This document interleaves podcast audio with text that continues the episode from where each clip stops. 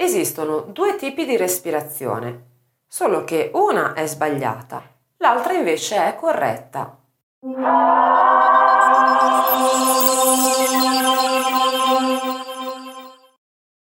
Ci sono due tipi di respirazione che variano a secondo del distretto muscolare che interessano. Una è la respirazione costo-diaframmatica o addominale che riguarda diciamo la parte bassa del torso, del busto, e l'altra invece è la respirazione costale superiore. La respirazione che purtroppo molti tendono a effettuare è la respirazione proprio costale superiore, cioè quella respirazione che ti porta a sollevare le spalle e a gonfiare il petto quando respiri. Se provi a metterti davanti allo specchio e a respirare, puoi già controllare e constatare da solo se stai respirando con la respirazione costale superiore o con la respirazione invece eh, costo diaframmatica. Se respirando fai questo movimento,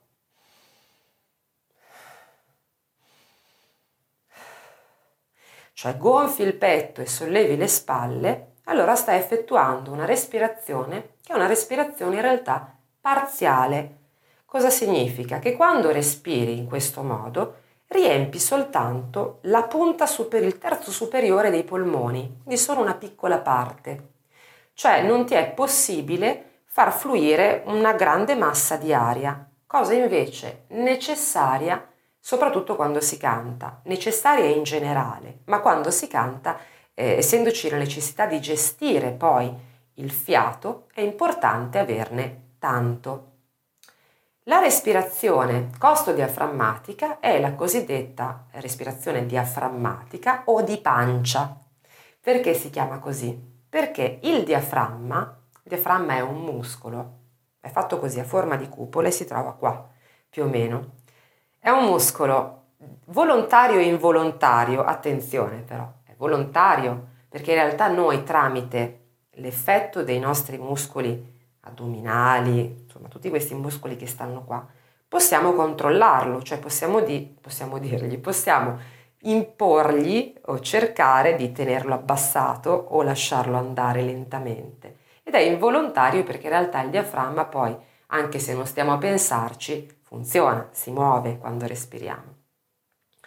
Perché si dice respirare di pancia? Perché appunto il diaframma, quando noi respiriamo di pancia, quindi utilizziamo la respirazione diaframmatica, si abbassa in questo modo, va giù e che cosa fa?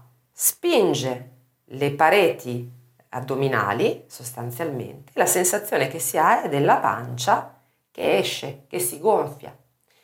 Nel momento in cui noi espiriamo, per cui buttiamo fuori l'aria, il diaframma torna nella sua posizione originale e quindi si ha la sensazione, si, ha, eh, si vede che la pancia si sgonfia. In realtà, quando si parla di pensare a riempire la pancia d'aria come un palloncino, in realtà non è che l'aria va nella pancia, naturalmente, però è un'immagine che molto spesso aiuta proprio per rendere più semplice e più facile l'esecuzione di questo movimento, di questa corretta appunto respirazione. La, respira- la respirazione costo-diaframmatica consente ai polmoni di riempirsi completamente e quindi ci permette poi di gestire una grande quantità di fiato e di avere tutta l'aria che ci serve per arrivare in fondo a una frase. Se ti capita, anche quando parli, di non riuscire ad arrivare in fondo a una frase, quindi per esempio tu prendi fiato con la respirazione superficiale, no? E cominci a parlare, allora io volevo dirti che... E arrivi alla fine che non ce la fai, arrivi strozzato, allora significa che non stai respirando bene. Quindi è molto importante imparare la respirazione diaframmatica, la respirazione di pancia. E adesso ti suggerisco qualche piccolo esercizio, te lo faccio vedere, per rendere la cosa più semplice.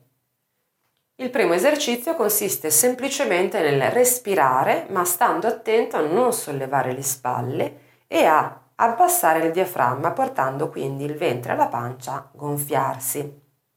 Ti faccio vedere l'esercizio di profilo in modo che puoi vedere la mia pancia che si gonfia Inspira col naso ed espira con la bocca. Stai attento che le spalle restino bene giù, rilassate. Quindi metti una mano sulla pancia e inspira.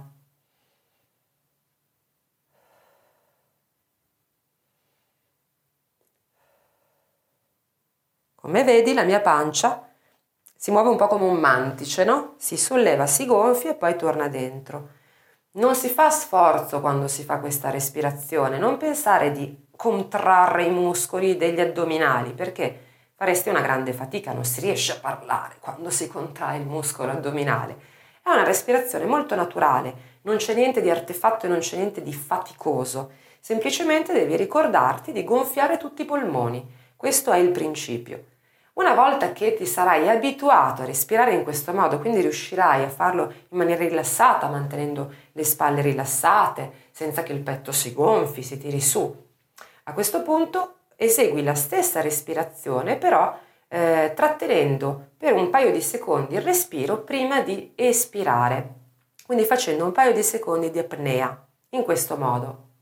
Sempre la mano sulla pancia, inspira col naso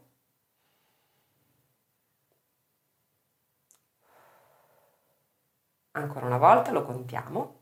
Inspira.